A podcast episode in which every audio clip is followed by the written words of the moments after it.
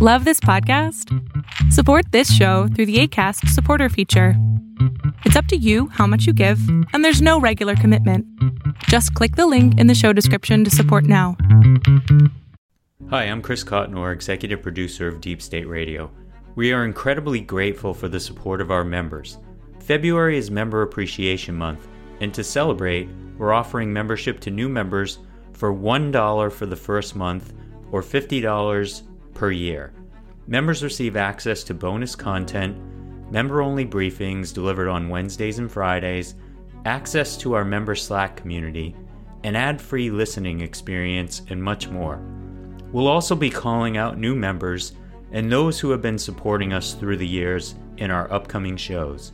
To become a member, which goes a long way to supporting our work, please visit bit.ly slash DSR member Use code FEB2022 at checkout.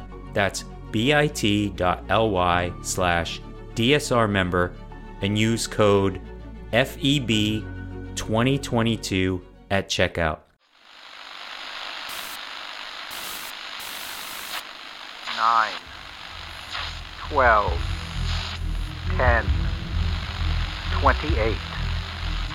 2,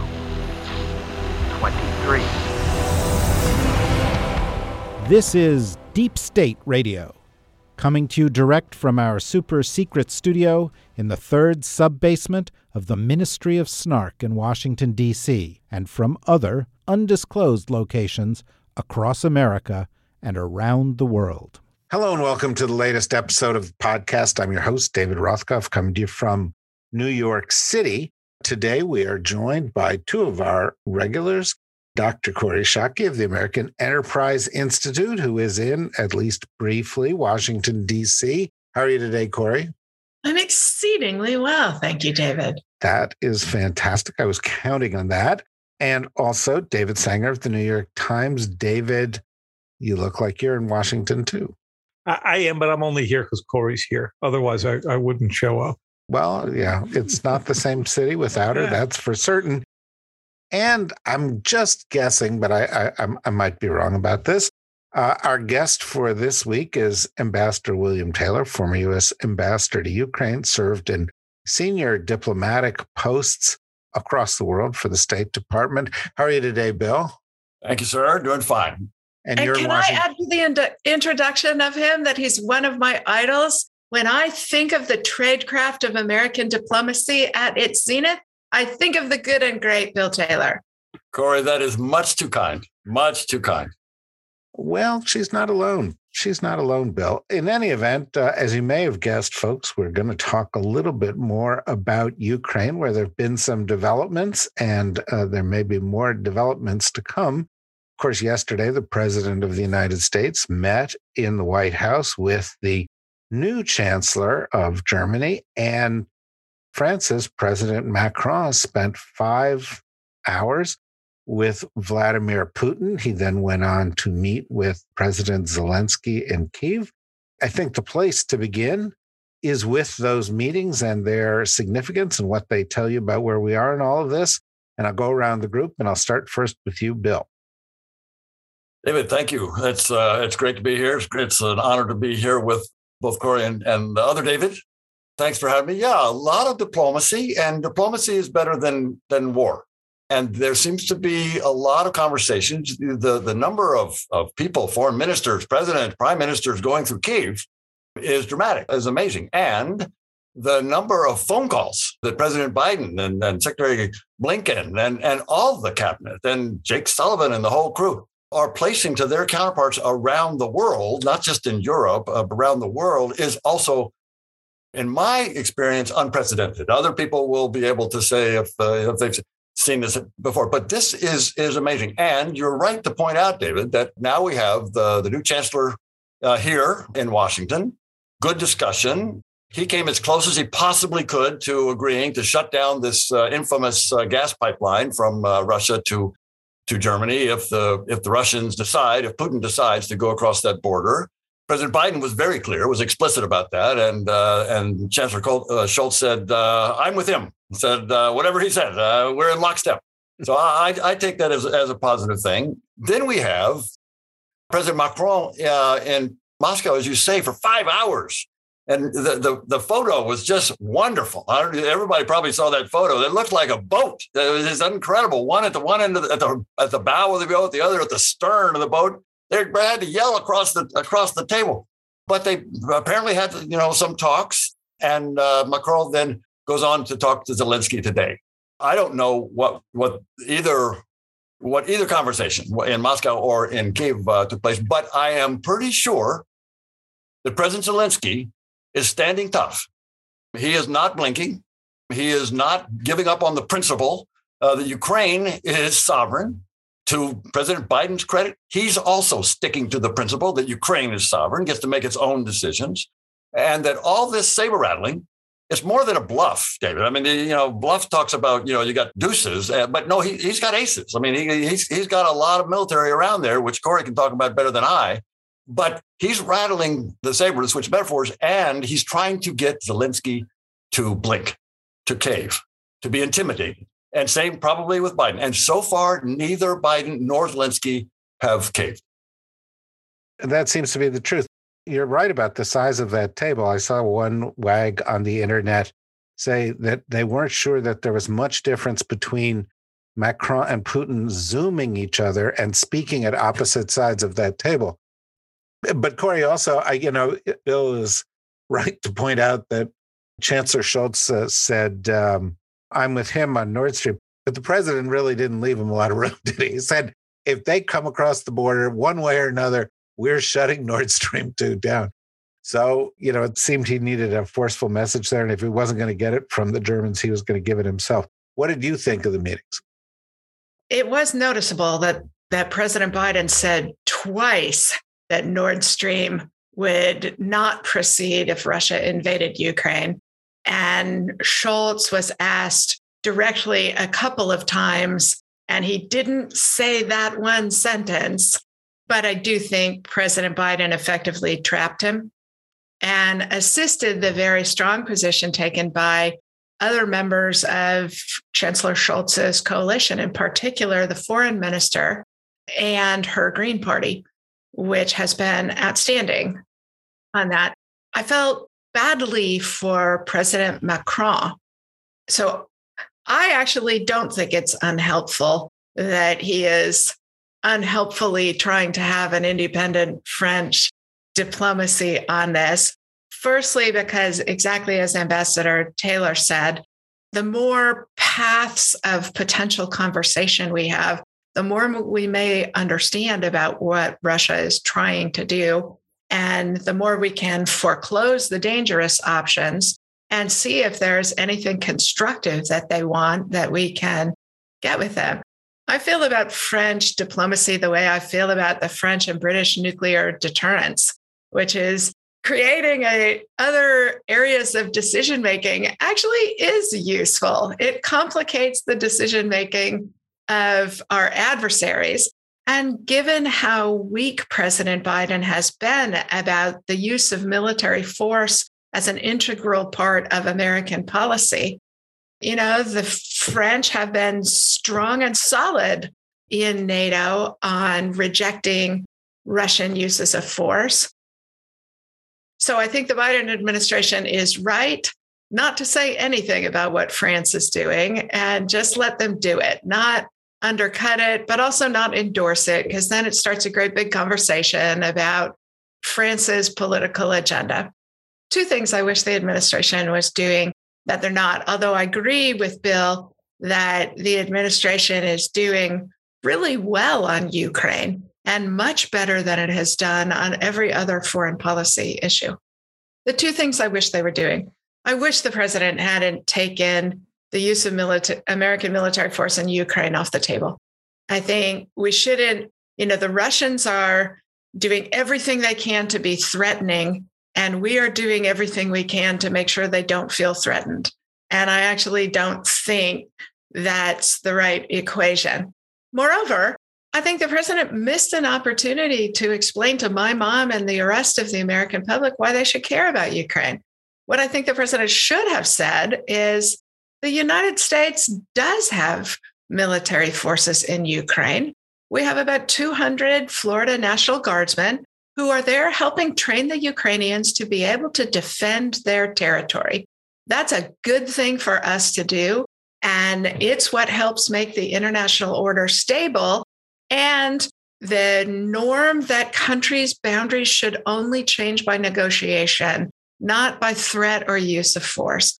That has kept Europe safe and stable for 75 years. And it's a good thing that we're doing it. If Russia feels threatened by 200 Florida National Guardsmen, imagine how threatened they'll be when they see the rest of the American military. The second thing I wish the president were doing. That you're up to the third. I'm sorry. Uh, I thought that was only one. Um, oh, I, um, I see. So the other thing I wish the president was doing was talking up the capabilities of America's European allies.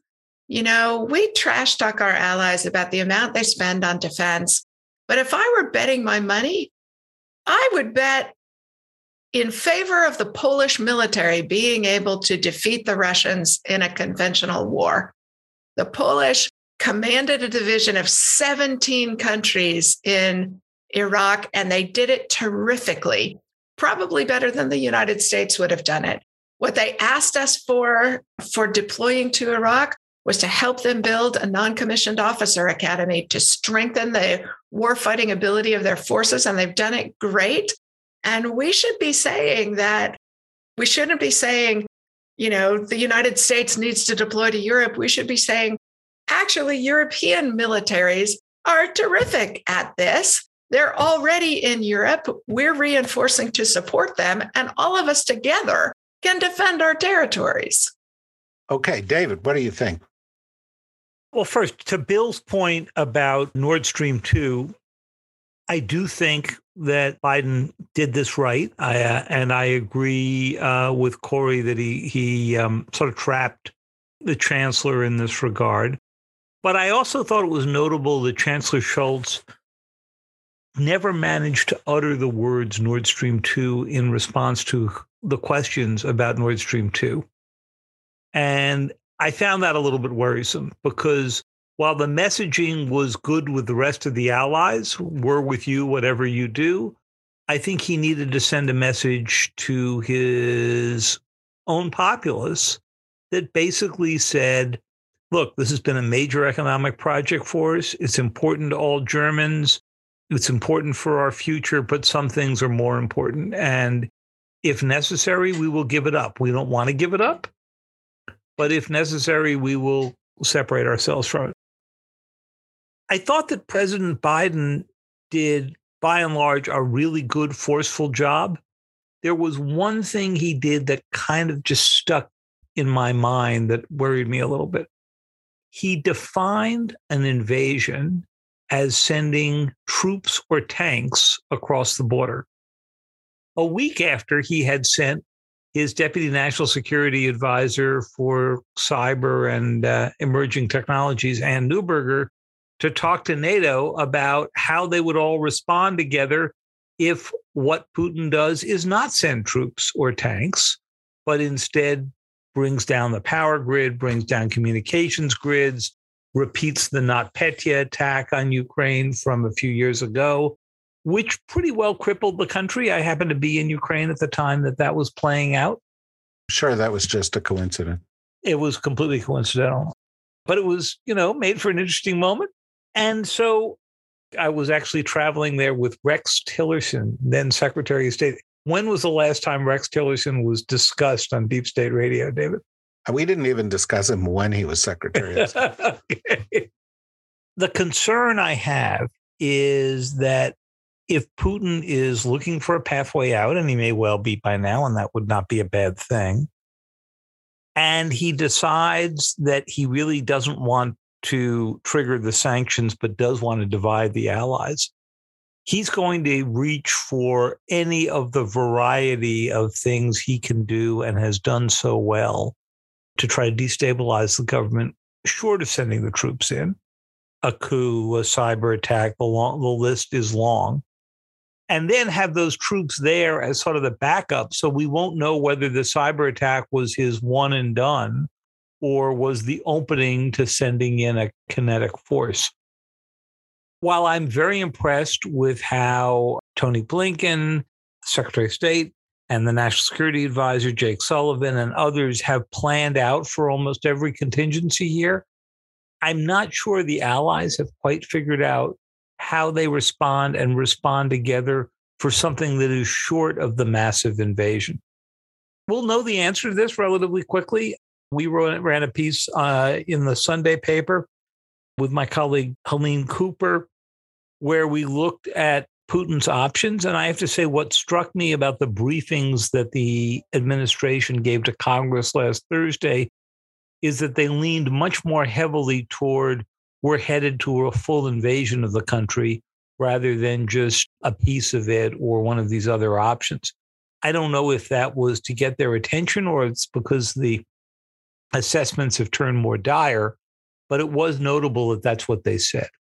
So, Bill, couple of uh, critiques here. I'm going to table the one that Kori mentioned in the middle, the second of her two critiques. That was her third, um, you know, something like that. But in any event, I'm going to table the one about how do you make the case to America, because I want to come back to that as kind of a, a segment that we'll do after the break. But Kori had a had a critique about our statements about our own use of force and that they should be stronger. David about preparing for these other eventualities. I was wondering what you thought of those critiques. On the military side, on the steps that the Biden administration has taken, I think over the past about two weeks, maybe three weeks now, uh, we've seen a shift. Before that time, the line was, the policy was, the threat was if you invade, then this is what's going to happen. Sanctions will reinforce the NATO allies. Uh, we will accelerate our, our support for uh, Ukrainian armed forces.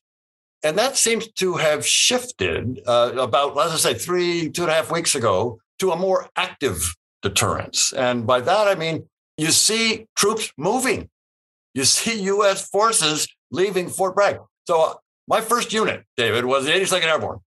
And my second unit was the 101st Airborne. And my third unit was the 3rd Armored Cavalry Regiment in, in Germany. All three of those organizations, of those entities, of those of units are moving in the direction of Eastern Europe. And that's an active phase. That's not waiting for the first tank or, or troop to go across the, the border. That's a demonstration that we're serious uh, about this. And the volume and the publicity given to the volume of weapons and ammunition going into Kiev airport, you know, go into the Boryspil with uh, Chargé, uh, Kristina Kvien standing there in front of all this, all these pallets of, of uh, ammunition being unloaded from U.S. Air Force airplanes. That's much more active. That's a signal. That's a signal to a lot of people. Signal to the Ukrainians in the first instance, but it's also a signal, of course, to President Putin. The idea has to be to deter this guy. The idea has to be to make it clear that the cost to him of Russian soldiers' blood, not to mention the number of, of Ukrainians, military and civilian, that came out over the weekend, as you say, you were talking about tens of thousands of people dying.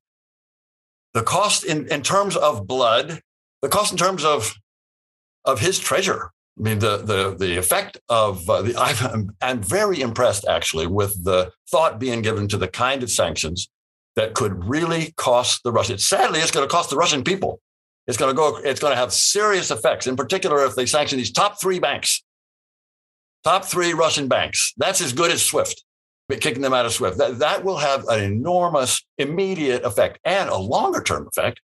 Is this this export ban, the microchips? That'll gradually squeeze them. Not to mention the specific sanctions on individuals right around President Putin and even on President Putin. President Biden said he would sanction President Putin. And going back to the blood, it seems to me, David, that's that, that's a war crime. We ought to be thinking about that kind of disproportionate unprovoked, disproportionate attack on a nation that is doing nothing other than trying to secure its own security, trying to ensure its own security. And what? This is going to kill tens of thousands, this is a war crime. Uh, it, it at least ought to be considered. Now, we're not a member of the ICC, but the Ukrainians have signed up. And, and I think we ought to be thinking about that. The, the last thing that I think, David, that he's got to worry about, Putin's got to worry about is this is not a popular war. This is not a popular step. The Russian people are not going to support this. The Russian people have, by and large, a good attitude towards the Ukrainians. They think the Ukrainians are kind of their brothers, and they used to be. Ukrainians used to have that view too. When I was there the first time, 2006, 2009, the Ukrainians, you know, most of them thought, well, yeah, the Russians may not want to go there, but they're at least brotherly and we can trade with them and that kind of business.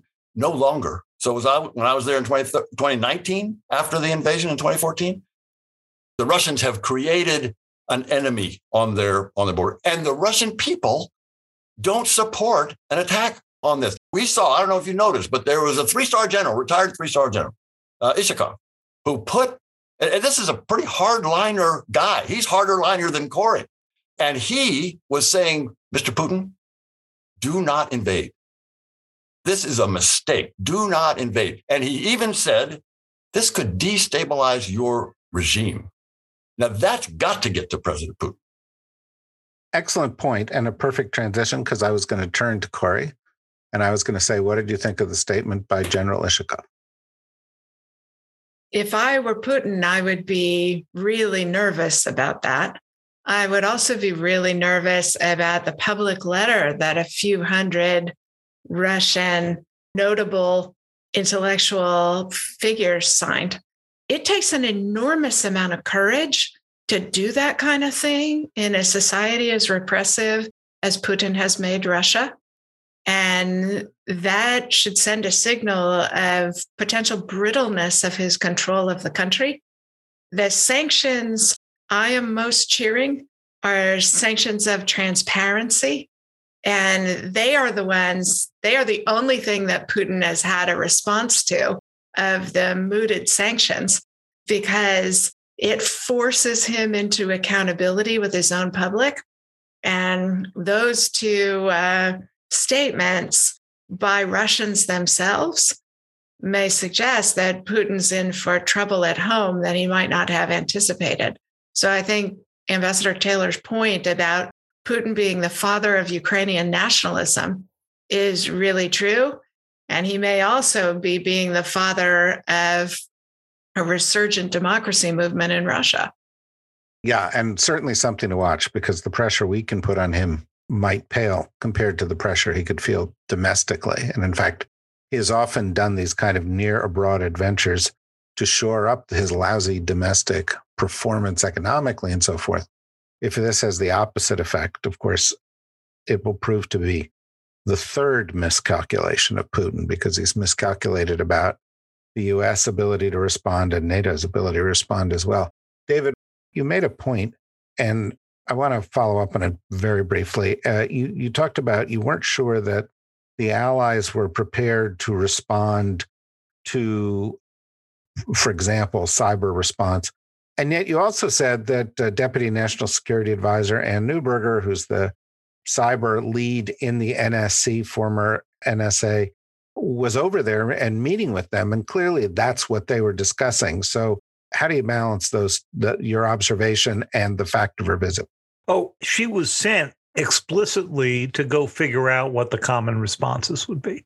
So, NATO, you know, was created in the nuclear age or just before the nuclear age.